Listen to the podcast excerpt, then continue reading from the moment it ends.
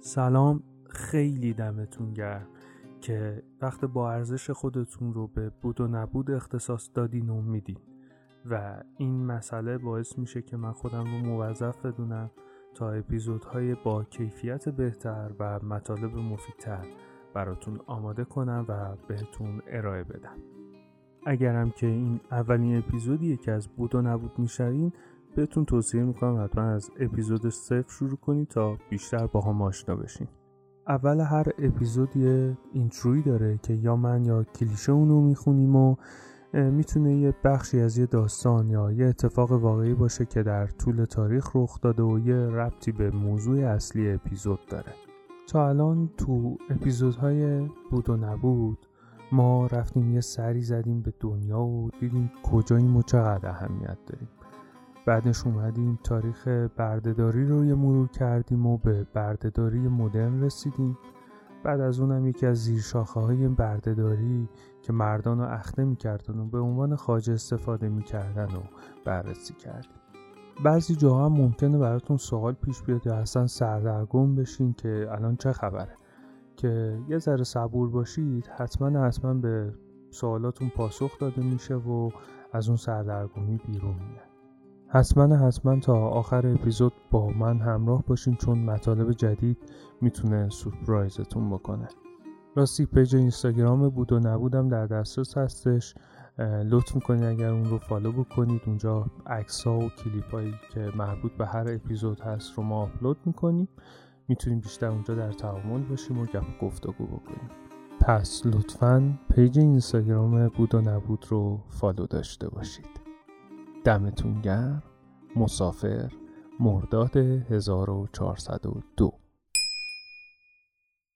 این اپیزود به هیچ عنوان مناسب کودکان نیست.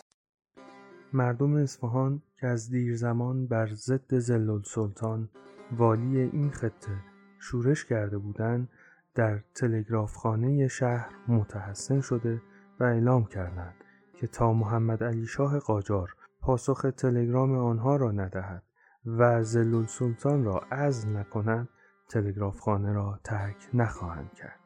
اصفهانیا زلول سلطان را متهم به ظلم و تعدی و رفتار استبدادی کرده بودند. شورش اصفهانی ها از 16 اسفند ماه شدت یافته بود. محمد علی شاه که سرگرم تعیین ولیعهد و برگزاری مراسم مربوطه بود دادن پاسخ به تلگرام آنها را به تأخیر انداخته بود. این تعلل باعث شد گروهی از اصفهانی ها که به سطوح آمده بودند در کنسولگری انگلستان در آن شهر متحسن شوند. در آن زمان تحسن در سفارتخانه انگلستان در تهران و کنسولگری های این کشور در شهرها تشویق می شد تا وسیله مداخله هرچه بیشتر انگلیسی ها فراهم شود و مقامات بالایی کشور بیشتر بترسد. سرانجام در اواخر اسفند ماه محمد علی شاه زلول سلطان را از حکومت اصفهان برداشت و شورش اصفهانی ها پایان یافت.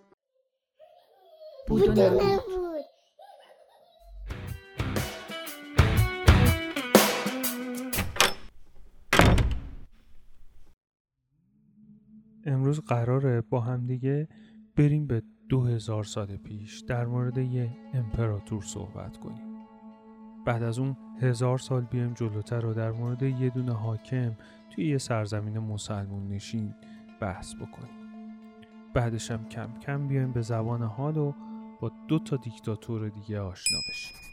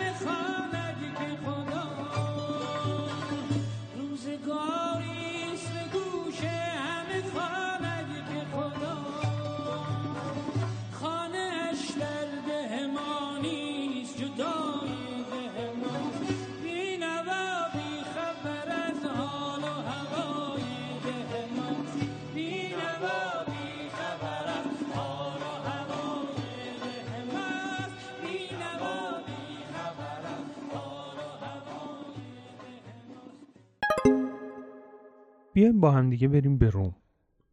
ژرمانیکوس ولی عهد و جانشین و فرمانده ارتش دومین امپراتور روم یعنی تیبریوس به طور ناگهانی میمیره.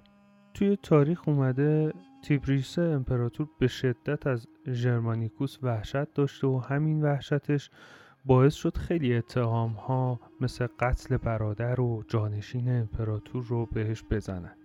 یکی از اونها اگریپینیا همسر ژرمانیکوس بود که یه جنگ قدرت تمام ایاری رو علیه امپراتور به راه انداخت تا اینکه اگریپینیا به همراه دو تا از پسراش کشته شدن. اما چهار تا از بچه های ژرمانیکوس یعنی سه تا دختر و کوچکترین پسرش جون سالم به در می‌برن و به دستور تیبریوس به جزیره کاپری و به دربار امپراتور منتقل میشن ای بابا دهنت سرویس اینو چیه دادی من بخونم چرا سخت این آخه فوشن اینا اه اه اه جر من نمی‌خونم خودت بخون بابا خودت بخون در مورد مرگ ژرمانیکوس دو تا احتمال تو تاریخ اومده. یکی میگن از وبا مرده و دومی هم گفته میشه که در اثر مسمومیت آرسنیک به قتل رسیده. علائمی که در اثر هر دو مورد روی افراد نشون داده میشه شبیه هم هستن و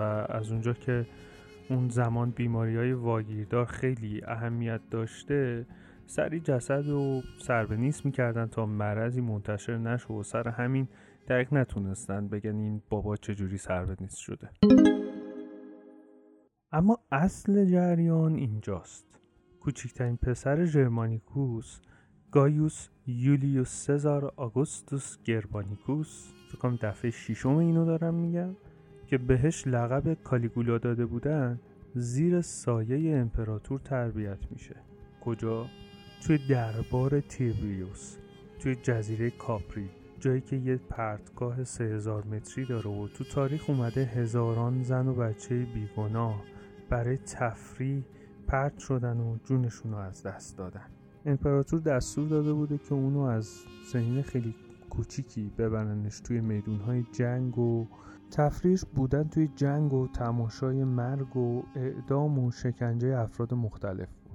این خوی وحشیگری کالیگولا به مرحله ای رسیده بود که حتی تبریوس وحشی یه جایی گفته من دارم برای مردم روم افعی تو دامنم پرورش میدم.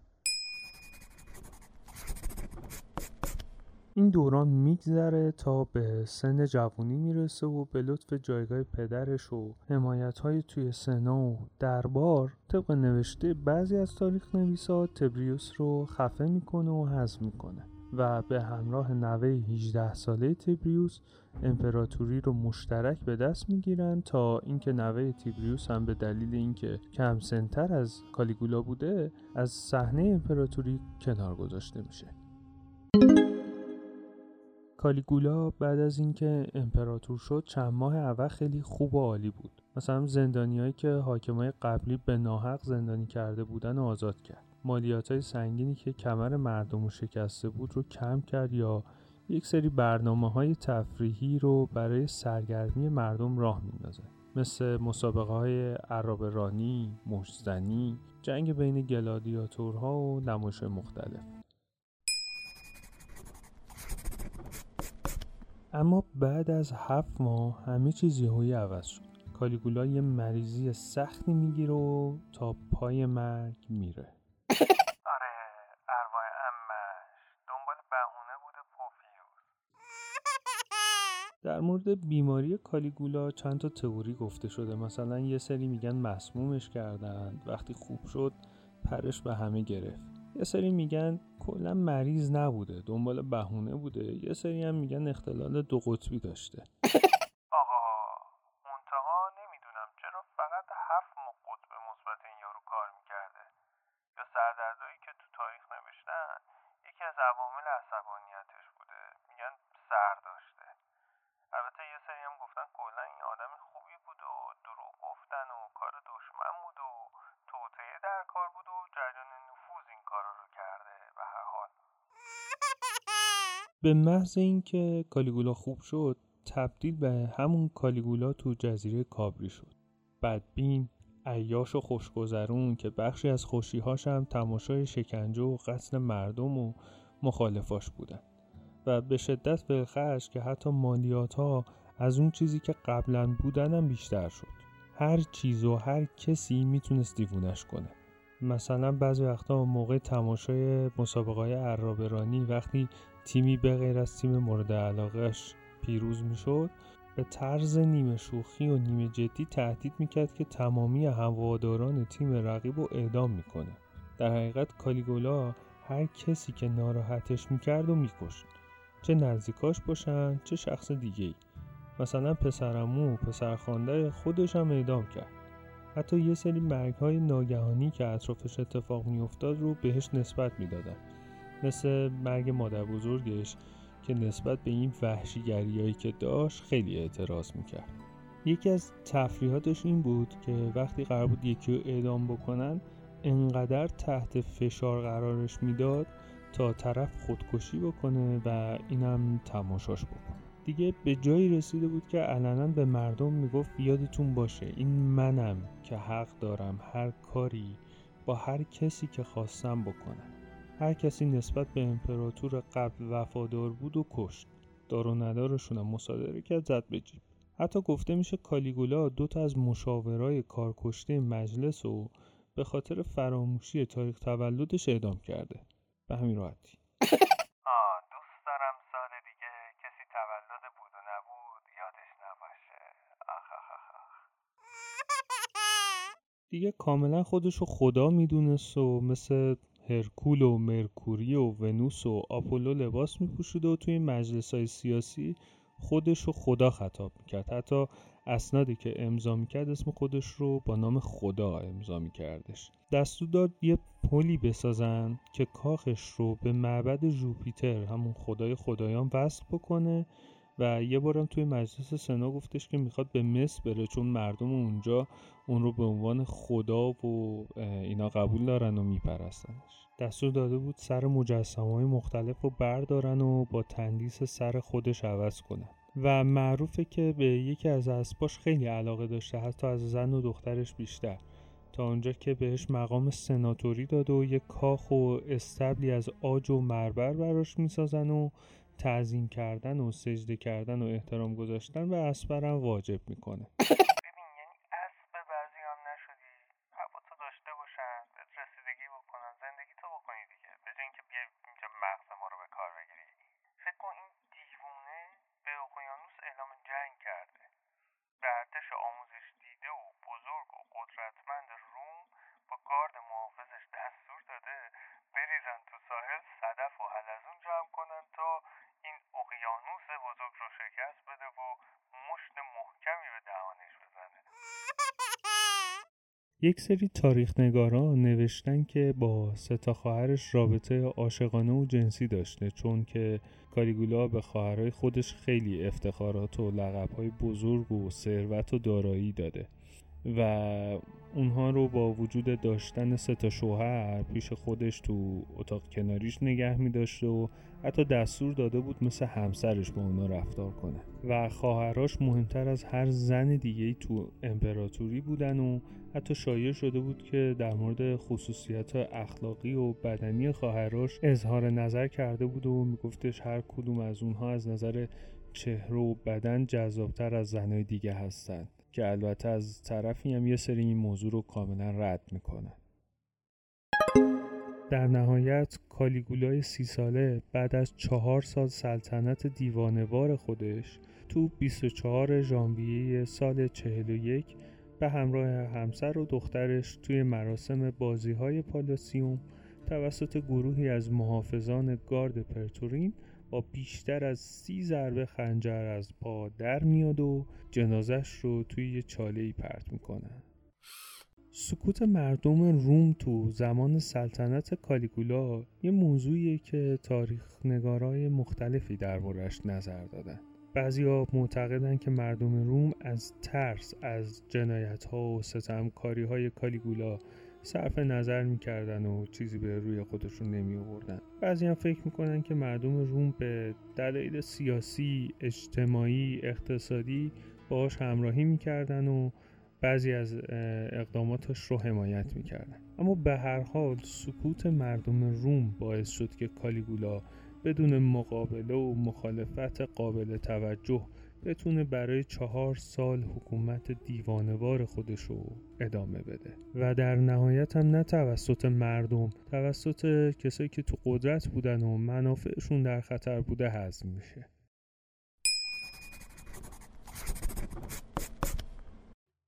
تقریبا هزار سال میان جلوتر.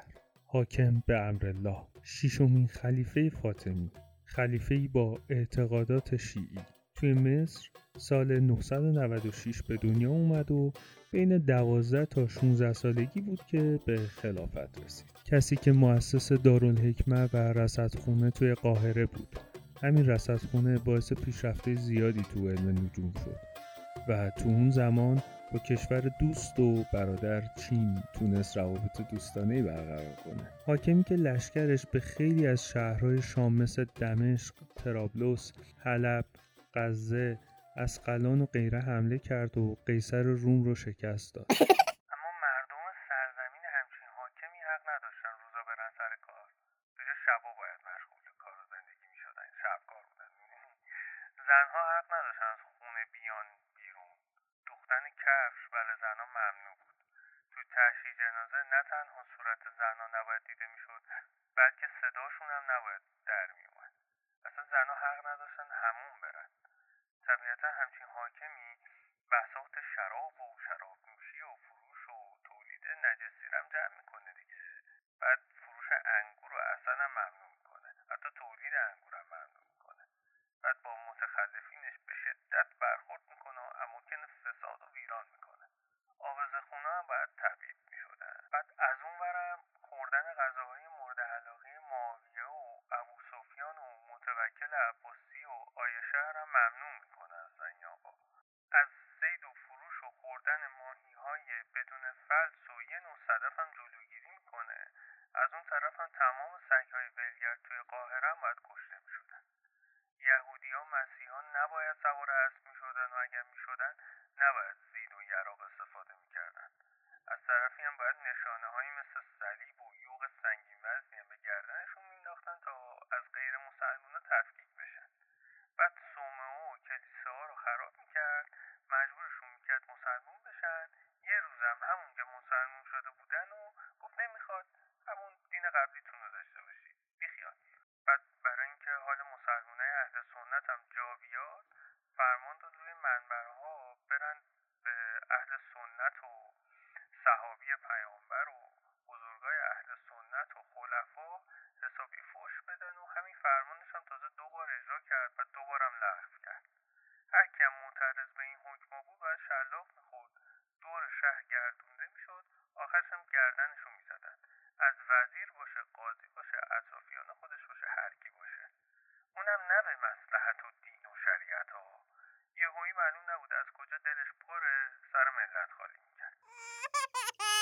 چند وقت بعد احوالات توهمی پیدا کرده بود. توی شهرها نامحسوس می‌رفت و با یارانش خلوت می‌کرد و بعد از یه مدت خودش رو امام زمان شیعیان اعلام کرد و چند وقت بعد که مردم قاهره که از ظلم حاکم به امرالله و یارانش دیگه خسته شده بودن شروع کردن به فرستادن یه سری نامه ها پر از بد و بیراه برای خلیفه. اونم به بردهاش دستور داد قاهره رو بسوزونن و مردم رو قتل عام کنن. بردهاش سه روز تمام مشغول آتیش سوزی و کشتار توی قاهره شدن تا اینکه مردم شورش کردن و حاکم برای نجات خودش به قائله پایان داد. اینکه طبق عادت یه روز حاکم به کوها و دشتهای اطراف شهر به تنهایی برای گشت و گذار میره و دیگه بر نمیگرده. جز یه پیراهن خونی هیچی ازش پیدا نمی‌کنه.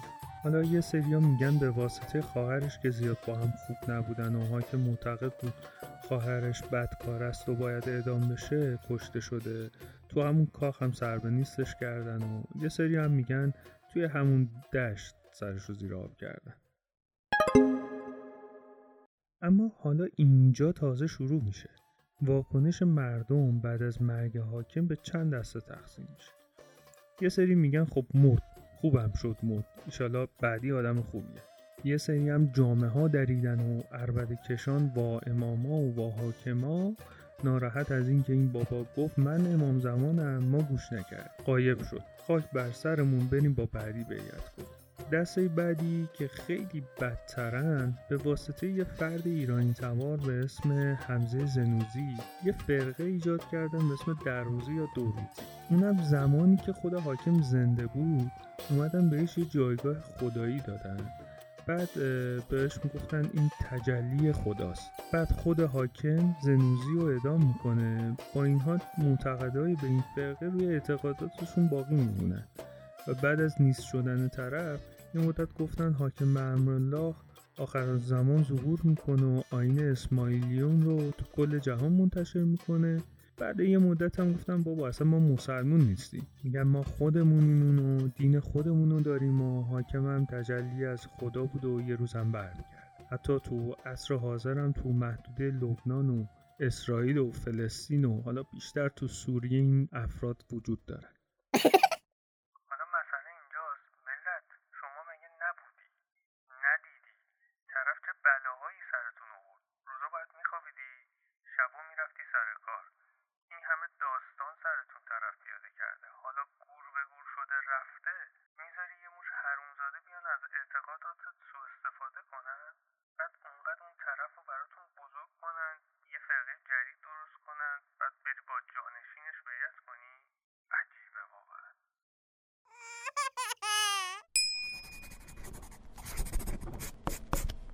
تو سال 1925 یکی از مناطق شمالی اوگاندا. یه پدر کشاورز مسلمون و یک مادری که گفته میشه جادوگر بوده سومین بچهشون رو به دنیا میارن و اسمشو می‌ذارن ایدی آمین. کسی که بعدها بهش لقب قصاب آفریقا رو دادن. آمین فقط تحصیلات ابتداییش رو ناقص میگذرون و ول می‌کنه. و خیلی زود تو سنین کم به ارتش اوگاندا منحق میشه و سال 1948 به گروهبان یکمی می‌رسه. سال 1951 توی بوکس عنوان قهرمانی سنگین وزن اوگاندا رو به دست میاره و سال 1952 آمین عضو ارتش انگلستان میشه و تو سرکوب انقلاب کنیا شرکت می‌کنه. سال 1961 به درجه صدفان یکی می‌رسه. سال 1962 آمین تو قتل عام مردم تورکانا یکی از مناطق مرزی کنیا حضور پیدا می‌کنه. بهونه این قتل عام هم سرقت یه دونه گاو به وسیله مردم اون منطقه بود و تعداد زیادی از کشته های این قتل عام زنده به گور میشه. چند ماه بعد از این اتفاق تو 9 اکتبر 1962 اوگاندا استقلال پیدا می‌کنه. نخست وزیر اوگاندا تو این زمان شخصی به نام میلتون اوبوته بوده که خیلی هم هوای آمین رو داشته و خیلی حمایتش می‌کرده. سال 1963 آمین ژنرال شد و بعدا جانشین فرمانده نیروی هوایی اوگاندا شد. یه مدتی هم تو اسرائیل دوره های چتبازی و تکاوری رو میگذرونه سال 1966 یه خبری منتشر شد که فساد مالی اوبوتو و آمین رو تو جریان قاچاق طلا رو می‌کرد. این دوتا هم که دیدن اوضاع خیلی خرابه در نرفتن. علیه پادشاه وقت کودتا کردن. اوبوته خودش رو رئیس جمهور مادام العمر اوگاندا تعیین کرد و آمین به سرلشکری و فرماندهی ارتش رسید. این دوتا خوب با هم داشتن جولان می‌دادن تا اینکه یک سری مسائل مثل قاچاق طلا و سیاست های خارجی و حمایت از مخالفه و نقص حقوق بشر با هم دیگه به شدت اختلاف پیدا می‌کنن. حتی اوبوته یه جاهایی سر آمین رو عزل بکنه یا دستگیر بکنه اما موفق نشد. تا اینکه سال 1971 اوبوته وقتی خارج از کشور بود آمین کودتا کرد. البته بعدها سندی منتشر شد که این کودتا با حمایت مستقیم اسرائیل و انگلستان اتفاق افتاد. کودتای آمین اون اولا به وسیله مردم اوگاندا خیلی حمایت می‌شد چون آمین قول داد همه زندانیا رو آزاد بکنه. اصلاحات جدید اقتصادی رو ایجاد بکنه اما بعدش هم هیچ انتخاباتی برگزار نشد. همون اول کار ارتشی های وفادار به اوبوته رو دست جمعی اعدام کرد. تو کامپالا 32 افسر ارتش تو یه سلیل با دینامیت تیکه پاره شدن. دو سوم از هزاران سربازی که تو زمان حکومت آمین به قتل رسیدن تو سال اول کشته شدن. دولت آمین دولت ناموفقی توی زمین های مختلف بود. اون اصلا با قانون میونه ای نداشت و قانون اون چیزی بود که خودش می‌خواست. اصلا نمی‌خواست یه نظام مالی سالم ایجاد بکنه. چون منافعش از بین می‌رفت. دموکراسی هم که طبیعتا معنایی نداشت و به شدت سرکوب می‌شد. تخمین زدن که بین 100 تا 500 هزار اوگاندایی به وسیله نیروهای امنیتی اوگاندا شکنجه شدن و به قتل رسیدن. کشته شده از همه قش بودن از شهروند عادی باشه تا کشاورز تا اعضای کابینه خود دولت یا پزشک و روزنامه نگار و دیپلمات. تو یک موردی کل یک روستا نابود شد. اهالیش هم به رود نیل انداختن تا حدی که ماهیگیران مجبور شدن برای جلوگیری از مسدود شدن کانال ها جسدها رو با تور ماهیگیری از آب در بیارن. تو زمان آمین ارتش اومد یک گسترش خیلی چشمگیری پیدا کرد. بیشتر بودجه کشور از شهرها می‌رسید به ارتش و به جز اینا امین تشکیلات امنیتی خاص خودش رو هم با 18 هزار نفر عضو تأسیس کرد. تو زمینه سیاست خارجی آمین اولش متمایل به غرب بود جوری که اولین سفر خارجیش اسرائیل بود و دومیش هم رفت لندن. سال 1972 یه شب خوابید یه خوابی دید. صبحش تصمیم گرفت که اوگاندا رو تبدیل به کشور سیاپوستان بکنه. دستور داد بین چهل تا هشتاد هزار نفر هندی و پاکستانی از اوگاندا خارج بشن حالا می‌دونی اون خواب چی بوده حرومزاده پا شد گفت خدا بهش فرمان داده که آسیایی ها از کشور بیرون برن و جای اونا رو مردم محلی فقط پر کنن تو ذات نجات پرستی رنگ پوست اصلا مطرح نیست هر نژاد و رنگ و زبان و لحجه داشته باشی فرقی نمی‌کنه نجات پرستی همه جا هست اصلا این خود بزرگبینی بشره که خیلی از ظلمها و کشتارها رو ایجاد می‌کنه درست همین موقع همه چیز عوض شد. اسرائیل و انگلستان از حمایت آمین دست برداشتن آمین هم یه سفری که به لیبی داشت به قذافی گفت قصد داره یک کشور اسلامی ایجاد بکن و برای پیشبرد هدفهاش متمایل به شوروی شد و مقابل انگلیس و آمریکا قرار گرفت. به ظاهر اومد از فلسطینیا حمایت کرد و روابط تجاری با انگلستان رو محدود کرد و شهروندان انگلیسی رو به اخراج از کشور تهدید کرد.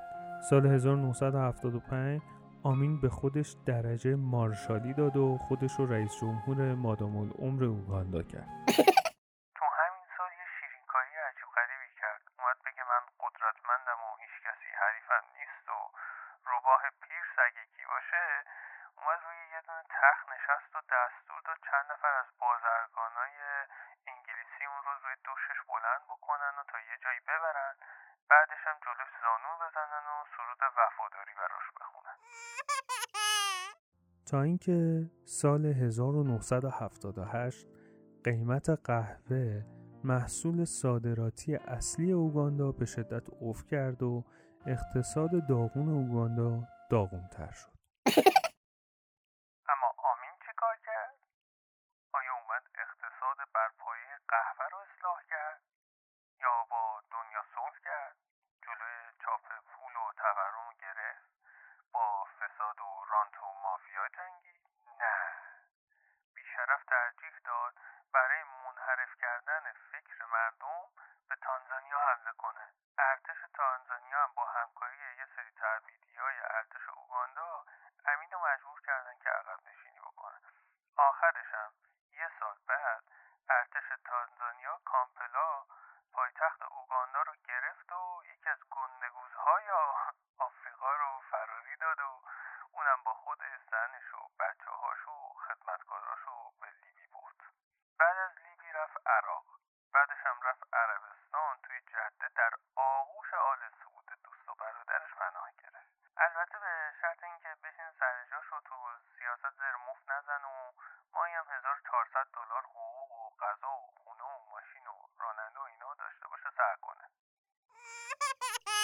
آمین دیکتاتوری که گفته میشه آدمخواری می‌کرده و به افراد ارتشش دستور می‌داده از گوشت قربانیانش بخورن و حتی تو بازرسی از یخچال کاخش که انجام شد سر چند تا انسان هم پیدا کردن آدوفیلتره رو تحسین می‌کرد.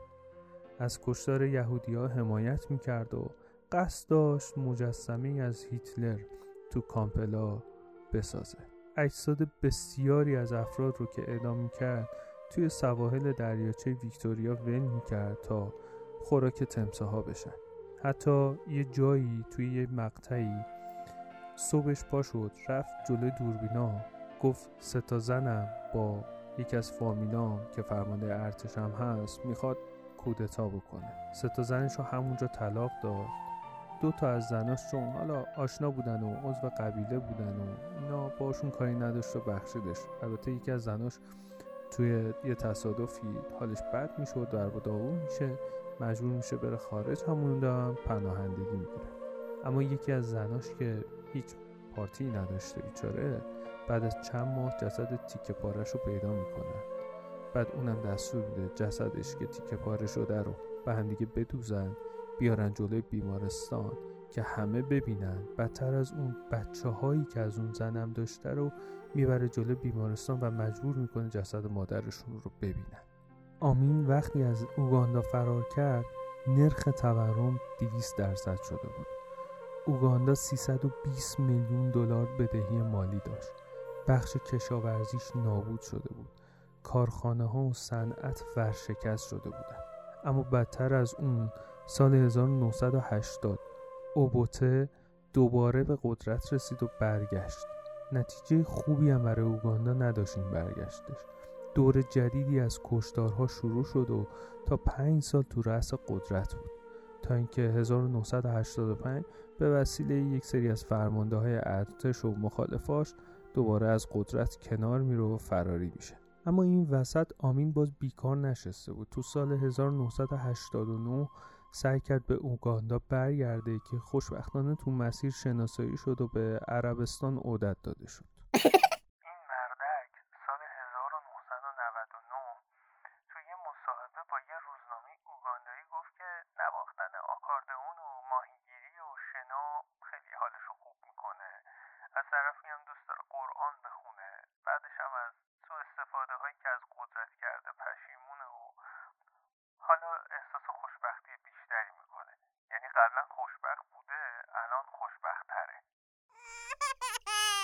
تو سال 2001 دولت وقت اوگاندا بهش اجازه داد که برگرده به شرطی که جواب جنایت ها و گناهاش رو بده.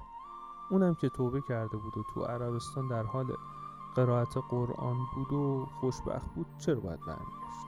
و اینکه این دیکتاتور هم تو سال 2003 تو بیمارستان شاه فیصل جده بستری میشه و چون دچار پرفشاری خون و نارسایی کلیه بود بعد از سه ماه بستری شدن توی بیمارستان 16 آگوست همون سال به درک میره کشوری که مردمش زیر ظلم و فساد و فرق داشتن له می شدن. از اون طرف جامعه جهانی بنا به منفعتهای خودش چشم و گوشش رو بسته بود و هیچ کاری نمی‌کرد. ایدیامین سال 1975 تا 76 رئیس اتحادیه آفریقا بود. اوگاندا توی سالهای 1977 تا 79 عضو کمیسیون حقوق بشر سازمان ملل متحد بود. مردم اوگاندا انگار توی یه مدت زمان کوتاهی اصلا یادشون رفت که ایدئامین رو کی حمایت کرد کی با خودش اونو تو رأس قدرت؟ باز سمتش رفتن دوباره پنج سال همون شرایط رو تحمل کردن و باز هم کلی ازشون کشته شده واقعا راست میگن مردمی که تاریخ رو فراموش کنن محکوم به تکرارش هستن. از تقریبا دو هزار سال پیش شروع کردیم و به حکومت مصر حدودا هزار سال پیش رسیدیم و به اواخر قرن 19 تو اوگاندا هم یه گذری زدیم. اما حالا می‌خوایم یک کشوری رو بررسی کنیم که الان بین 6 تا 7 میلیون جمعیت داره. دین اکثر مردم این کشور اسلام اما حکومتش سکولار. چهارمین کشور تولید کننده گاز طبیعی تو دنیاست. به جز گاز نفت و صادرات فراورده های نفتی و پنبه و صنایع فعال نساجی و بازار خوب فروش جهانی محصولاتش باعث شده که اقتصاد خوبی هم داشته باشه. علاوه بر همه اینها با اینکه تقریبا 80 درصد این کشور رو بیابون تشکیل داده جاذبه های توریستی هم کم نداره و پایتختش بسیار زیبا و تمیزه و هر شب ساعت حدودا سه شب کارگرای شهرداری کل شهر رو تمیز می‌کنن. تقریبا بالای 80 درصد ساختمون شهر نماهای سفید و مرمری دارد اونقدر تو شهر ساختمون های سفید رنگ و هتل وجود داره که تو کتاب گینس هم ثبت شده. با هزینه های میلیارد دلاری مسجد و مجتمعهای ورزشی ساختن و حتی بزرگترین چرخ و فلک سرپوشیده دنیا هم تو این کشوره قیمت بنزین و آب و گاز و برق و تلفن خیلی کمه. البته قبل از سال 2019 اصلا رایگان بود. به تمامی خانوم ها تو روز 8 مارس دولت هدیه میده. زنهایی که 8 تا بچه یا بیشتر دارن تمامی خدمات براشون رایگانه. خانوادهایی که حداقل 3 تا بچه دارن خونه و ماشین مجانی می‌گیرن. ماهانه برای هر ماشین 120 لیتر بنزین رایگان سهمیه دارن. از طرف دولت مراکز عروسی ساخته شده که رایگان در اختیار عروس و دومادا قرار می‌گیره. همه اینها توی کشوری اتفاق میفته که پایتختش 25 کیلومتر از ایران فاصله داره. اما این کشور عمان، امارات، قطر یا سایر کشورهای عربی خلیج فارس نیستش. بیایم با هم بریم به سال 1990 فروپاشی شوروی. این فروپاشی باعث پایان جنگ سرد شد اما باعث شروع یک سری جنگ های خونی توی اروپای شرقی مخصوصا بالکان و یوگوسلاوی جنگ اول چچن جنگ داخلی تاجیکستان و از اون ور قدرت گرفتن بنیادگرایی اسلامی توی افغانستان و پیدایش طالبان شد. در نهایت هم 15 تا کشور جدید ایجاد شد که جمهوری های مستقل جدیدی توی آسیای مرکزی مثل قزاقستان، ازبکستان، تاجیکستان ترکمنستان و قرقیزستان به وجود آوردن تو سال 1985 دبیر کل حزب کمونیست ترکمنستان سفر مراد نیازوف که صداش در اومد. گفت آقا دیگه بسته هفتاد سال زیر پرچم شوروی نفت و گاز می‌بریم میفروشیم به ما هیچی نمی‌رسه. پدرمون در اومده کلی پول به جیب زدیم چیزی تو بودجه به ما نمی‌رسه. داریم به ما ظلم می‌کنیم بودجه و امکاناتمون رو بیشتر بکنید. ما هم صدامون در نیاد. توی سال 1989 هم کنار زبان روسی زبان ترکمنی رو زبان رسمی کشور کمونیستیش اعلام کرد. تمام این کاراش هم باعث محبوبیت شد و بالاخره تونست سال 1990 اولین رئیس جمهور ترکمنستان بشه و سال بعدش هم ترکمنستان استقلالش رو اعلام بکنه.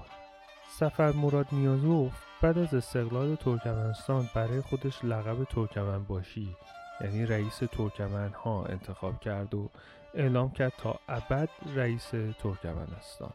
بعدش هم اومد یک کتابی سرشار از نصیحت ها مثل قابوس نامه به اسم روحنامه خطاب به ملت ترکمن نوشت و اعلام کرد که همتراز با قرآنه و همه باید اونو از حفظ باشن. هر کس این کتاب رو بخونه ثروتمند میشه و راحت به بهشت میره و حتما باید توی مدرسه هم تدریس بشه. حتی برای گرفتن گواهی نامه رانندگی از این کتاب سوال میاد. دکتران باید با این کتاب قسم بخورن بعد پزشک بشن. یه مجسمه هم از روحنامه تو یه دونه پارک تو اشخابات ساخته هر شب ساعت هشت باز میشه یه بخش از روحنامه رو از بلنگوها پخش می‌کنه بعد بسته میشه. یه مجسمه طلا از خودش هم ساخته همه جای کشورم عکس خودش رو گذاشته. شاید باور نکنید قصد داشت سال 2001 خودش رو پادشاه کشور اعلام بکنه که اون موقع یه سری اعتراضات شد و اونم نتونست کاری از پیش ببره. و اون زمانی هم که تمام موهاش سفید شد رفت موهاش رو سیاه کرد. بعد تمام اسکناس هایی که عکس با موی سفیدش رو داشت رو جمع کرد. به جاش اسکناس های جدید با عکس موی سیاهش رو منتشر کرد. یک سری قوانین دیگه هم اومدش تو کشور گذاشت مثلا پلی بک خوندن، آرایش مجری های خبری، اپرا، رقص باله، دندان مصنوعی طلایی، ریش گذاشتن برای جوونا، نگهداری از حیوونا رو بقیه موارد رو اومد ممنوع اعلام کرد. حتی برای طول عمر آدم هم قانون گذاشت. مثلا دوره نوجوانی رو تا 25 سالگی اعلام کرد و برای اینکه کسی بگه من پیر شدم من باید 85 سالگی رو رد می‌کرد. مثلا جشن طالبی یا روز هندونه گذاشت. با تفکرات خاص خودش اومد یه سری اصلاحات عجیب و غریب تو زمینه های مختلف ایجاد کرد. مثلا اصلاحات مراقبت های پزشکی، آموزش و پرورش، نظام علمی و دانشگاهی، اجتماعی، مدنی، غذایی. اومد حتی یه دون باغ ساخت وسط بیابون که توش پنگوان داشته باشه حتما. قصر یخی تو کویر ساخت. دریاچه و جنگل اومد توی بیابون ساخت. حتی اسم کشورم عوض کرد.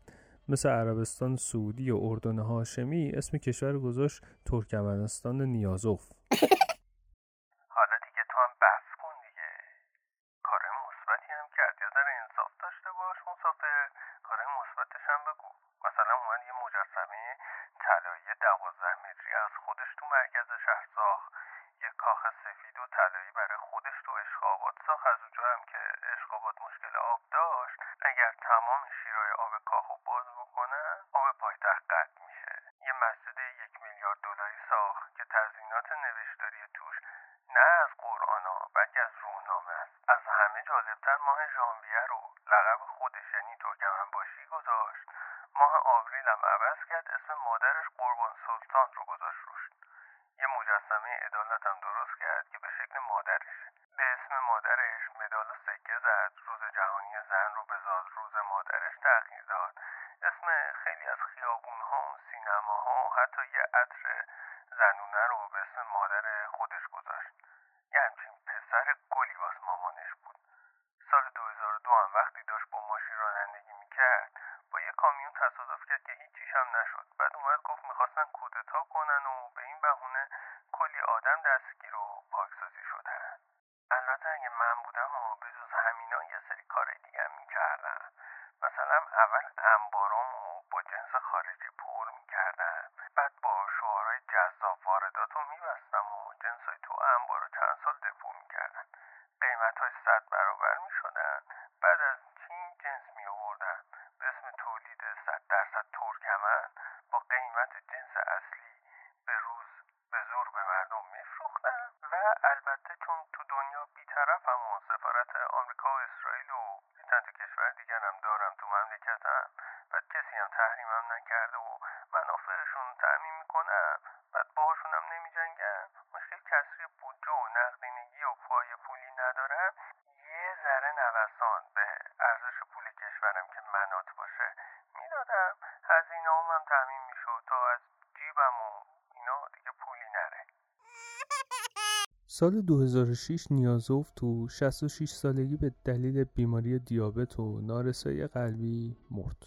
به جاشم قربان قولی بردی محمدوف معاون نیازوف که یه مدت هم وزیر بهداشت و استادیار دندون پزشکی و دانشیار و رئیس دانشکده دندان پزشکی وزارت امور خارجه ترکمنستان بود جاشو گرفت یه تریلی سمت داشت این حاجی. البته قرار بود عوض گردی آتایوف جانشینش بشه یهویی چند تا پرونده علیهش رونمایی شد و گذاشتنش کنار. اینم تو حالتی اتفاق افتاد که طبق قانون اساسیشون رئیس جمهور رو باید مردم انتخاب کنن که تا الان این اتفاق نیفتاده. با اومدن محمدوف اوضاع بدتر شد. حتی بعضی تحلیلگرا شرایط رو بدتر از کره شمالی اعلام می‌کنن. محمدوف قوانین محدود کننده قبل رو نگه داشت. خودش هم مشغول ساخت کلیپ های مسخره با نوش کرد و آهنگ رپ ساخت. تو تلویزیون ملی هم پخشش کرد.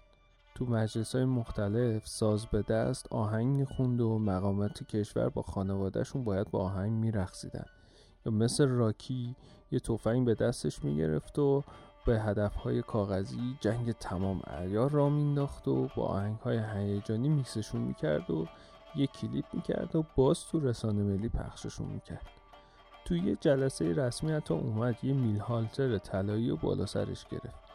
یا شاید هم احتمالا دیده باشین یه یارو تو دیدار با پوتین یه سگی رو بلند می‌کنه و بهش هدیه میده. این همون محمدوفه که همین چند وقت پیش یه مجسمه طلایی 6 متری از این سگ وسط میدون تو پایتخت ساخت و خیلی باشکوه هم اومد ازش رونمایی کرد.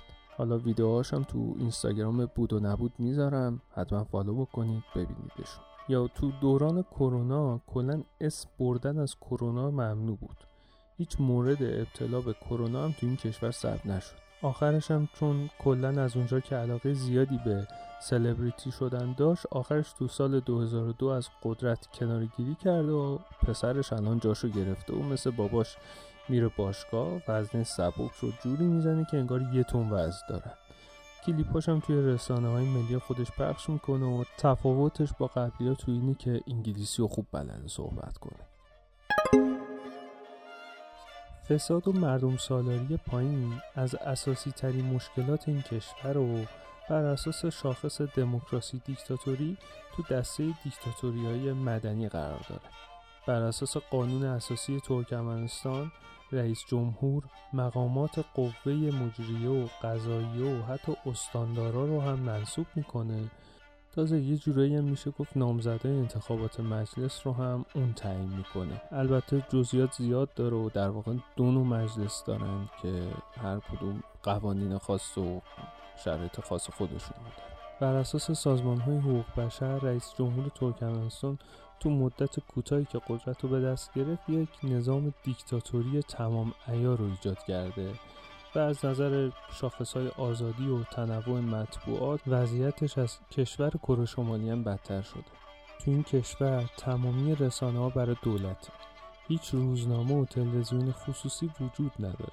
محدودیت اینترنت خیلی زیاده و برای اینکه جلوی مهاجرت گرفته بشه خروج از کشور برای مرد زیر سی سال ممنوعه. با اینکه گفتم جاذبه ها و زیر ساخت های گردشگری و توریستی تو این کشور کم نیست اما ورود به این کشور خیلی سخته. به خاطر بسته بودن فضای رسانه‌ای ترجیح میدن کمتر کسی بتونه وارد ترکمنستان بشه. و منطقه‌ای که تو گینس هم ثبت کردن در واقع یه منطقه خالی از سکنه است یا چرخ و فلکی که بهش اشاره شد فقط هست. کسی ازش استفاده نمی‌کنه. تمام این زیبایی ها فقط برای نمایش و شهروندا هیچ استفاده ای ازشون ندارن. خیابونا و شهرها تا ساعت هشت از تقریبا خالی میشه. تو کل شهر جز کارگرای عمرانی کسی نیست. هشت شب به بعد بعضی کافه ها و رستوران ها بازن که کمی شلوغ میشن ولی باید ساعت ده همشون تعطیل بکن همون یه ذره توریستی هم که موفق میشه بره تو کشورشون ساعت 11 شب به بعد نباید بیرون باشه. داشتن ماشینی غیر از رنگ سفید و نقره‌ای کلا ممنوعه. فقط رئیس جمهور می‌تونه ماشین سبز رنگ داشته باشه. کلا قانونگذاری و قوه قضاییشون در اختیار رئیس جمهورشون رئیس جمهور می‌تونه کل قوانین رو لغو بکنه. اونقدر رشوه تو این کشور عادی شده پلیس می‌تونه به خاطر تمیز نبودن ماشینت ازت رشوه بگیره. تو بحث توریست هفتمین کشور تو بدتریناست گرفتن ویزا خیلی سخته. حتی باید هتلی که می‌خواین اسکان پیدا بکنید توش رو از قبل مشخص باشه و حق ندارید به جای دیگه ای برید یا جابجا جا بشید بعد راحت می‌تونه پلیس پیداتون بکنه دیگه سر این قضیه. ویزای ترکمنستان برای فقط شهر اشقاباده و اگر بخواد جای دیگه برید باید مجزای ویزا دیگه بگیرید. کسی هم که بخواد با یه دختر ترکمنی ازدواج بکنه باید 50 هزار دلار به حساب دولت واریز بکنه. اگه یه پسر ترکمنی بخواد با یه دختر غیر ترکمنی ازدواج بکنه معمولا دولت به اونا خونه نمیده. تمامی املاک هم تازه برای دولته یعنی خونه دار شدن خیلی سخته. همه اینها تازه یه بخشی از محدودیت هایی هستش که تو این کشور براتون گفتم. حالا بیاین تمام اون مواردی که اول شنیدین و بذارین کنار تمامی این قوانین عجیب کشور. مردمی که هم نفت دارن هم گاز. هم صادرات تولیداتشون زیاده گاز چین رو هم تعمین می‌کنن و در تلاشن تا از طریق دریای خزر گاز رو به آذربایجان و ترکیه برسونن و گازی که ایران قرار بود برای پاکستان و هند تعمین بکنه الان اونا دارن تعمین می‌کنن. و در کل اقتصاد رو به رشدی دارن بیشتر از 60 درصدشون زیر خط فقر بیشتر از 90 درصد مردم کارمند دولتی هن و درصد کمی به اینترنت محدود شده دسترسی دارن. دولت هر وقت بخواد بدون هیچ مدرکی می‌تونه تمام اموال و پول هر کسی را خواست مصادره بکنه. حکومت ترکمنستان از ناقضان بزرگ حقوق بشر و آزادی رسانه هاست بر اساس نمودار دموکراسی توی کشورهای دنیا ترکمنستان ششمین کشور دیکتاتوری تو جهانه و بین کشورهای استقلال یافته از شوروی سابق هم بدترین کشور تو دموکراسی. ما در مورد کره شمالی خیلی شنیده بودیم کتاب خوندیم مستند دیدیم خیلی برنامه ها در موردش ساختن. اما از کشوری که 992 کیلومتر با ایران مرز مشترک داره و پایتختش 25 کیلومتری ایرانه خبر داشتی؟ بهش خیلی فکر کن مردم دنیا تو کل تاریخ به یه سری آدما مشروعیت قدرت ثروت دادن تا بلای جون خودشون بشه تا اعتقاداتشون تحریف بشه و ابزاری بشه برای سرکوبشون. افتخاراتشون بشه جنگ و خون و مرگ تا زیورالات حاکمانشون زیباتر بشه. روز و شب عرق بریزن و جون بکنن تا جیب لابی های قدرت رو پر بکنن. قدرتی که مردم بهشون دادن. مشروعیتی که به جای صلاح مردم صلاح حاکما دغدغشه و مردم همچنان دارن می‌دونن. سازمان ملل و حقوق بشر و شعارهای خوشگل آزادی بیان تو دنیا از همین حاکما اومده که اول و آخرش منفعتشون براشون اهمیت داشته. یا یه جا دیکتاتورها منافعشون رو تامین نکردن مثل قذافی و صدام حذفشون کردن. یه جا دیگه مثل امثال همین ترکمنستان همچنان تو قدرتن و مردم اصلا اهمیتی براشون نداره و جوابه بین الملل با بیانیه و قطنامه فقط شوی محکومیت را میندازن. و ما مردم دنیا فقط سکوت فقط نگاه. دلم می سوزد و کاری ز دستم در نمی آید نمی شبان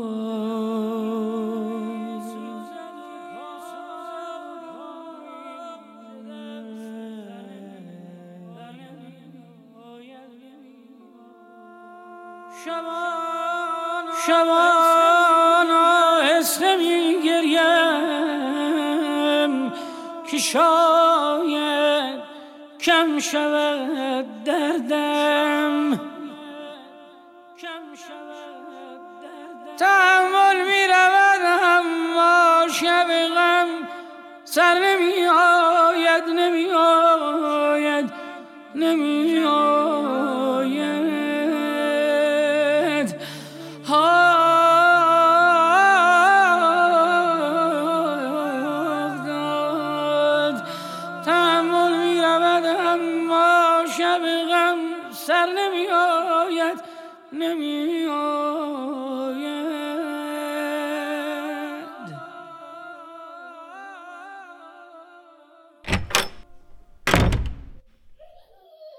بودو نبود